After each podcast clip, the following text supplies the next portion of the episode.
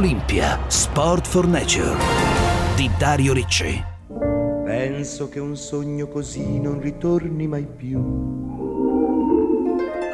Mi dipingevo le mani e la faccia di blu.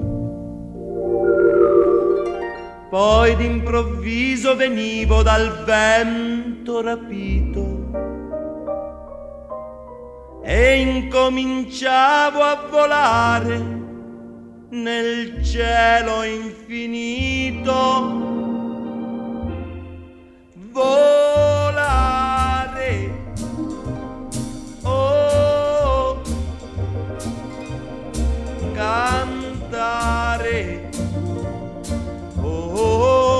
Stefano Tirelli, Stefano Tirelli, sarà eh, la suggestione che mi porta e che mi regala questo percorso che stiamo facendo con Olympia Sport for Nature, ma a, a risentirla oggi, no? con una sensibilità diversa, con eh, le urgenze che ci impone l'attualità anche dal punto di vista ecologico e ambientale. Ma eh, caro Stefano Tirelli, a te volare non sembra anche uno straordinario inno ecologista? Sì, lo è perché dà idea di respiro, di ampiezza, di integrazione con, con l'aria, con la natura, quindi col nostro mondo ed è veramente un inno della, eh, riferito alla gioia. E cosa, qual è la, l'elemento più bello che può ricordarci il cuore, la gioia? L'integrazione con la, natu- con la natura. Questo per noi è un inno che, che mi viene proprio da cantarlo ogni volta col cuore. Eh sì, davvero le note di Domenico Modugno sono straordinarie, mi dipingevo le mani e la faccia di blu, straordinario, davvero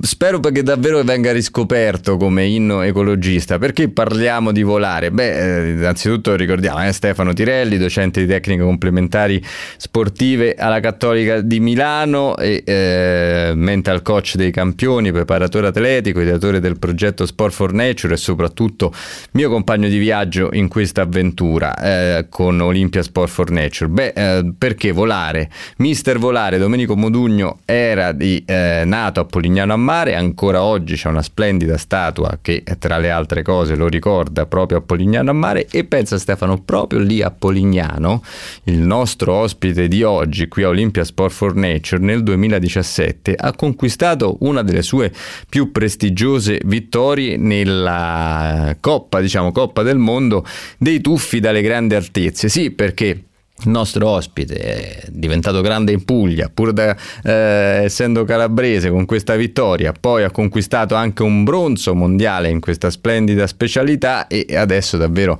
eh, i traguardi e gli orizzonti sono davvero infiniti, eh, come il cielo di volare. E allora l'avete scoperto, Alessandro De Rose, benvenuto a Olympia Sport for Nature. Salve a tutti, buonasera, grazie per l'invito, eh, grazie per questa bellissima presentazione. Beh Alessandro, devo dire eh, totalmente meritata perché a me Stefano, devi sapere, io ho vissuto una bellissima esperienza perché mm-hmm. nell'estate del 2017 mi ero regalato una vacanza studio a Budapest, c'erano allora i eh, campionati del mondo mm. e ho visto proprio dal vivo quella splendida medaglia di bronzo che Alessandro ha conquistato in uno scenario da favola, no Alessandro? Perché voi avevate questo trampolino che se non ricordo male quant'è? 30 metri, no? Se non sbaglio? Quant'è alto? Scusa se ti correggo, sono 27. Ah, 27, beh allora io te la facevo ancora più difficile, eh? te la facevo un po' difficile. No. Invece allora da, da, 27 è una passeggiata, insomma cioè, era una cosa... Era una cosa beh, spe... 3 metri meno si sentono di, eh, di sicuro. Ah certo, soprattutto per voi che vi tuffate. Insomma, trampolino dai 27 metri, questa piscina piscina sotto che eh, veramente da lassù, vista grazie alle telecamere, sembrava, Stefano, credimi, una pozza. Eh? Io non, non, riusci, non, sarei riuscito neanche a affacciarmi dal trampolino e sfu, sullo sfondo il Danubio e il Parlamento ungherese. Mm. Veramente, Alessandro, da favola eh, lo scenario e anche da favola quello che sei riuscito a fare quel giorno. Eh? Eh beh, sì, comunque eh, lei mi hai anticipato tu, la, lo scenario di Budapest era perfetto per uno sport come il nostro, che è uno sport estremamente estetico. Eh, io dico sempre che noi siamo dei ballerini che danziamo in aria e atterriamo in acqua. Eh, avere un, un, palcoscenico come quello che hanno creato a Budapest era perfetto per una disciplina come la nostra. E poi sì, diciamo che è stato dal punto di vista sportivo la giornata più bella della mia vita, eh, una medaglia totalmente inaspettata, eh, sicuramente molto sudata perché abbiamo lavorato tanto con il mio team per raggiungere questo risultato e quell'anno diciamo si è, si è conclusa con questa bella soddisfazione. Per poi eh, cioè che è stata diciamo ancora più grande come soddisfazione in quanto una settimana prima appunto avevo vinto in maniera ancora più inaspettata la tappa di Polignano a Mare, quindi il 2017 per me è stato un anno, un anno particolarmente bello e quella medaglia mi ha regalato tante tante tante belle emozioni. Tutt'oggi quando ne parlo mi viene il magone, mi eh. viene da piangere.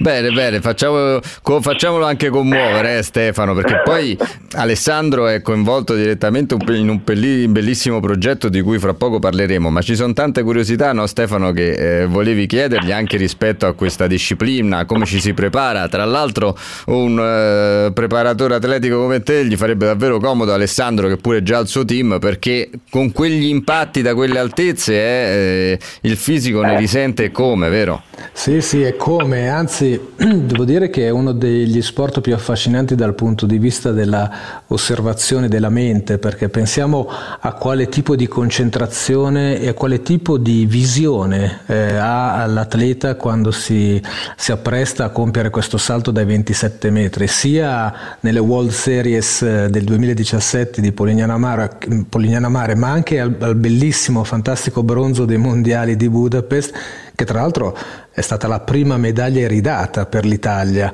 e quindi chissà quale concentrazione, quale tipo di focalizzazione mentale può avere un atleta. Su questo io sono molto curioso, al di là dei, del dato anche atletico che sicuramente è uno dei massimi eh, elementi in termini di velocità, rapidità e capacità di penetrare l'aria con, con, con tantissima tecnica, oltre che l'acqua nel momento dell'impatto. Ma voglio proprio chiedere ad Alessandro qual è la, che cosa si prova in quel momento, in quel secondo prima di lanciarsi, di tuffarsi? Uh, eh, allora, il se- esattamente il secondo prima di tuffarsi è, io dico sempre che si entra in una trance agonistica, nel senso tutte le paure, tutte le insicurezze, tutte le ansie o tutte le certezze che si hanno si abbandonano per entrare in questa trance agonistica e eh, cerchi eh, essenzialmente di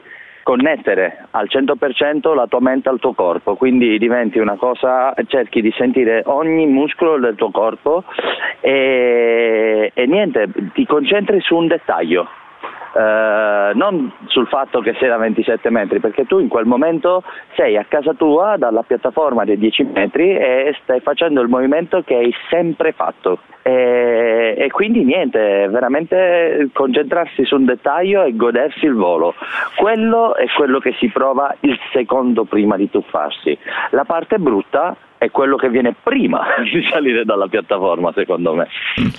Eh sì, perché insomma, piano piano magari ci pensi e tutta quella fase è da gestire. Beh, davvero è uno sport affascinante. Tra l'altro, eh, Alessandro eh, si sta finalmente costituendo anche un gruppo de- della nazionale perché in queste stagioni sei stato tu, se non sbaglio, l'unico un po' profeta no, dei tuffi dalle grandi altezze in Italia. Invece si sta costruendo piano piano una scuola, una squadra, se non sbaglio. Assolutamente. Eh, Oh, bene, la, bene. la, federazione sta investendo su questo sport e ciò mi rende molto orgoglioso, sai, perché appunto come dicevi prima è uno sport sconosciuto sono stato uno dei primi in Italia a praticarlo adesso addirittura dei ragazzini vogliono iniziare a fare quello che faccio io. Io mi sento onorato di questo e sono felice che la federazione stia puntando su, su questi ragazzini per permettergli di salire nella maniera più sicura possibile, eh, anche perché è uno sport estremo ma fatto nella maniera corretta eh, eh, si può fare nella maniera più sicura possibile, quindi non è detto che eh, debba per forza succedere qualcosa di brutto, le cose brutte succedono nel momento in cui si è impreparati, ma se si porta un ragazzo su da 27 metri step by step senza correre, in quel caso gli si sta regalando una, bella, una bella emozione. Ah, di, di, questo ne siamo sicuramente certi, vero Stefano? Devi sapere Stefano che Alessandro mm-hmm. De Rose insieme a altri quattro grandi campioni del nostro sport ha costituito e fa parte di un team davvero particolare, col triatleta Alessandro Fabian, con il campione dell'arrampicata Stefano Ghisolfi, insieme ad Alessia Zecchini, la grande apneista, e Luca Filippi, il eh, pilota delle classi E, hanno costituito tutti insieme i Green Heroes, 5 cinque atleti strettamente a contatto anche con, con l'ambiente, con la natura, impegnati su tematiche eh, proprio ecosostenibilità e rispetto e tutela della natura e anche su progetti concreti. Ecco Alessandro, in concreto questo super team di atleti green, i Green Heroes, eh, quali obiettivi si pone e come sta lavorando? Beh, eh, essenzialmente noi eh, stiamo lavorando in maniera tale da sensibilizzare eh, le persone che ci seguono sui social, che ormai è il canale più, più, semplice per raggiungere le persone. In maniera concreta abbiamo iniziato questo progetto che sarebbe la Green Heroes Forest, ovvero abbiamo iniziato una challenge su Instagram eh, invitando i nostri follower a rispondere a una domanda molto simpatica e, e i primi dieci che avrebbero risposto in maniera corretta avrebbero ricevuto in premio eh, un albero, un albero che abbiamo piantato in, eh, in Guatemala e appunto essendo noi cinque atleti, avendo regalato dieci alberi a testa ai nostri ai nostri follower abbiamo creato questa piccola eh, foresta eh, di 50 alberi eh, che abbiamo chiamato appunto Green, Green, Green Heroes Forest. Quindi stiamo cercando di, di, dare una mano concreta al nostro pianeta. E non solo abbiamo aderito anche al progetto eh, Non Stop Global Warming eh, eh, appunto per cercare di tassare le, le, emissioni di CO2, insomma stiamo cercando di muoverci in, in una maniera concreta concreta perché noi eh, senza la natura, noi, noi, amiamo la natura, parlo, parlo, uh, parlo, per tutti ma in maniera particolare di me, io amo la natura e se non fosse per la natura io non potrei fare ciò che faccio, di conseguenza eh, certo. se non la rispetto e non la proteggo eh, non posso continuare a fare ciò che faccio. Eh, quindi penso che sia molto importante iniziare a sensibilizzare le persone su questo argomento.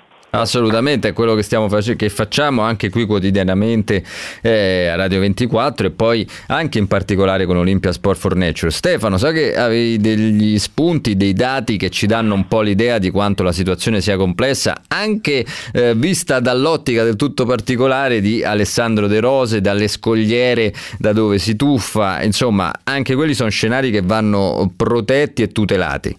Eh sì, no, non mi stupisce assolutamente che Alessandro dica di amare la natura perché pensiamo a che cosa lui possa vedere dall'alto, anche nel tuffo nei mari, dalle, dalle coste.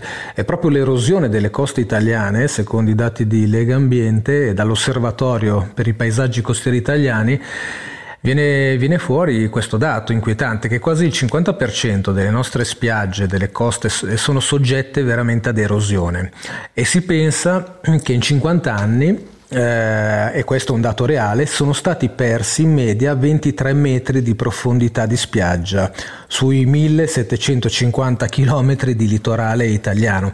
Un totale, pensate, di 40 milioni di metri quadrati di spiaggia di arenili che tra il 1970 e il 2020 quindi sono dati pubblicati dal Ministero dell'Ambiente in collaborazione con ISPRA e le 15 regioni marittime, con un danno addirittura eh, oltretutto di 45 miliardi di euro per il sistema paese. Per cui pensiamo che cosa sta accadendo. Perché questo accade? Beh, ci sono delle cause ben definite. C'è un consumo di suolo con costruzioni di edifici, nuove opere infrastrutturali che non tengono assolutamente conto delle regole di autosostentamento della natura stessa.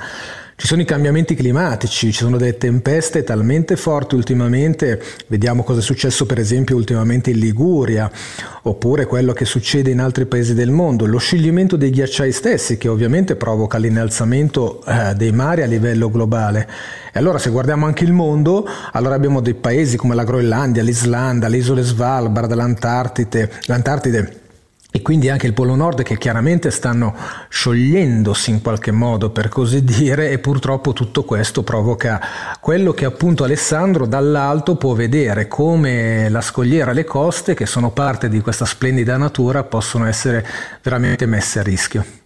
Eh sì Alessandro, voi siete un po' dei droni eh, naturali che da lassù eh, vedete e fotografate anche tutto questo, ma ti chiedo, ecco, nel vostro ambiente eh, c'è nel, nell'ambito della Coppa del Mondo, insomma del circuito internazionale, c'è anche questa consapevolezza, sono eh, in atto delle best practices, come dicono quelli bravi, per eh, attenuare anche l'impatto che possono avere i vostri eventi, le vostre manifestazioni, come, qual è lo stato dell'arte?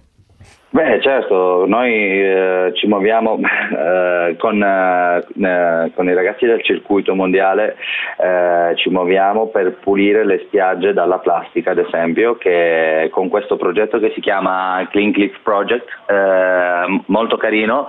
Eh, insomma, in ogni, in ogni location dove andiamo a fare la gara ci, ci muniamo di un bel bustone di plastica e cerchiamo di pulire il più possibile possibile sia le spiagge che il mare, signori, perché ci è capitato nel 2018 di fare la prima gara nelle Filippine a El Nido, in un paradiso dimenticato da Dio, perdonate eh, questa parola, e, e, che era ricoperto di plastica, ma non solo le spiagge, anche in, eh, in acqua, che è, è un, una scena che ti stringe il cuore, eh, quindi sì, ci muoviamo in maniera concreta in questa maniera. L'anno scorso, il 2018, a Polignana Mara abbiamo coinvolto anche le scuole in questo progetto, abbiamo spiegato ai ragazzi quanto è importante appunto riciclare la plastica e, e soprattutto non versi la bottiglietta di plastica e buttarla in spiaggia. Insomma, eh, attraverso la sensibilizzazione del, dei giovani cerchiamo eh, attraverso anche i canali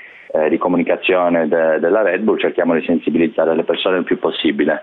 Certo, certo, si, si, prova a fare anche attività pratica, concreta per eh, avvicinare soprattutto i giovani a una cultura di maggiore responsabilità, perché ricordiamolo che ogni nostro piccolo gesto eh, ci porta ad avere un marginal gain, cioè un, un, guadagno che può sembrare residuale ma che contribuisce a raggiungere spesso piccoli ma grandi obiettivi. Stefano Tirelli, ancora qualche tuo spunto? Beh, pensando alle, agli incontri internazionali che si fanno nei diversi sport come ad esempio il cliff diving, mi viene in mente l'interazione che c'è tra tutti gli atleti del mondo. Allora è interessante vedere aprire l'ottica anche in termini di globalità. Pensiamo che metà delle spiagge del mondo potrebbero scomparire nel, entro il 2100, questo dato dagli studi della Nature Climate Change e da studi anche di carattere eh, ONU e che ci fa capire come le aree più a rischio, per esempio quelle australiane, su, nelle quali su queste coste per 12.000 km ormai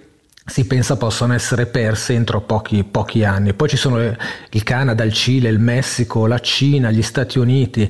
Questo vuol dire che è un problema che chiaramente coinvolge tutti noi. E mi piace sognare il fatto che eh, anche questi atleti tra di loro si parlino, comunichino non solo per le diverse tematiche, ma anche in questo caso per una comune azione globale a favore dell'ambiente. Beh, eh, sicuramente è quello che fanno gli amici dei Green Heroes, no? Alessandro Fabian eh, nel triathlon, nell'arrampicata Stefano Bisolfi, ricordiamoli, Alessia Zecchini come apneista, il pilota di Formula E e di tante altre categorie Luca Filippi e Alessandro De Rose, il nostro ospite di oggi. Beh, senti Alessandro, però facciamoci una risata. Io so che tu sei riuscito a mettere un vero e proprio ecosistema in un panino perché io ricordo che, che t'avevano, senti Stefano, senti questa storia, Alessandro è talmente popolare e amato che se non sbaglio dalle tue parti, adesso ricordami bene, ma ti hanno dedicato un panino di cui adesso ci annuncerai gli ingredienti. E quello è un vero e proprio ecosistema, o sbaglio? No, no, assolutamente. hanno creato questo panino che hanno chiamato De Rose, che era un panino, già la, il pane in sé era fatto con eh, il pomodoro, quindi aveva questo colore rosso e poi dentro c'erano cime di rape, eh, delle bombette di pesce spada, se non mi sbaglio c'era la cipolla di tropea. Eh, bravo, e... bravo, quella me la ricordo pure io.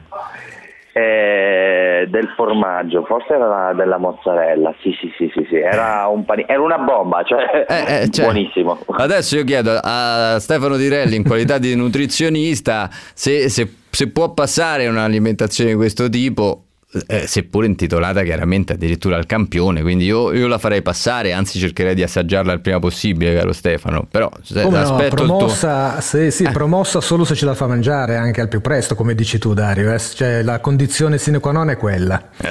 Beh, direi insomma Alessandro, direi che intanto già avere eh, un panino intitolato già è una nota di merito, ma soprattutto grande nota di merito è quello che stai facendo con la tua passione passione con questo splendido sport e con questa splendida squadra dei Green Heroes. Sappiamo, eh, siamo in conclusione della nostra chiacchierata, sappiamo che certo il periodo non è stato dei più facili, ma eh, quali prossimi step ci sono per questa formazione di campioni tutta green? Personalmente eh, ho, il mio obiettivo è cercare di ricominciare la, la World Series, eh, ritornare a Polignano appunto per, per volare da, dalla piattaforma e dal balcone de, della casa da dove eh, facciamo la gara ma quello che mi ha aiutato quest'anno ad andare avanti e ad allenarmi è soprattutto il progetto che si avrà nel, eh, nel 2022 dove molto probabilmente ci sarà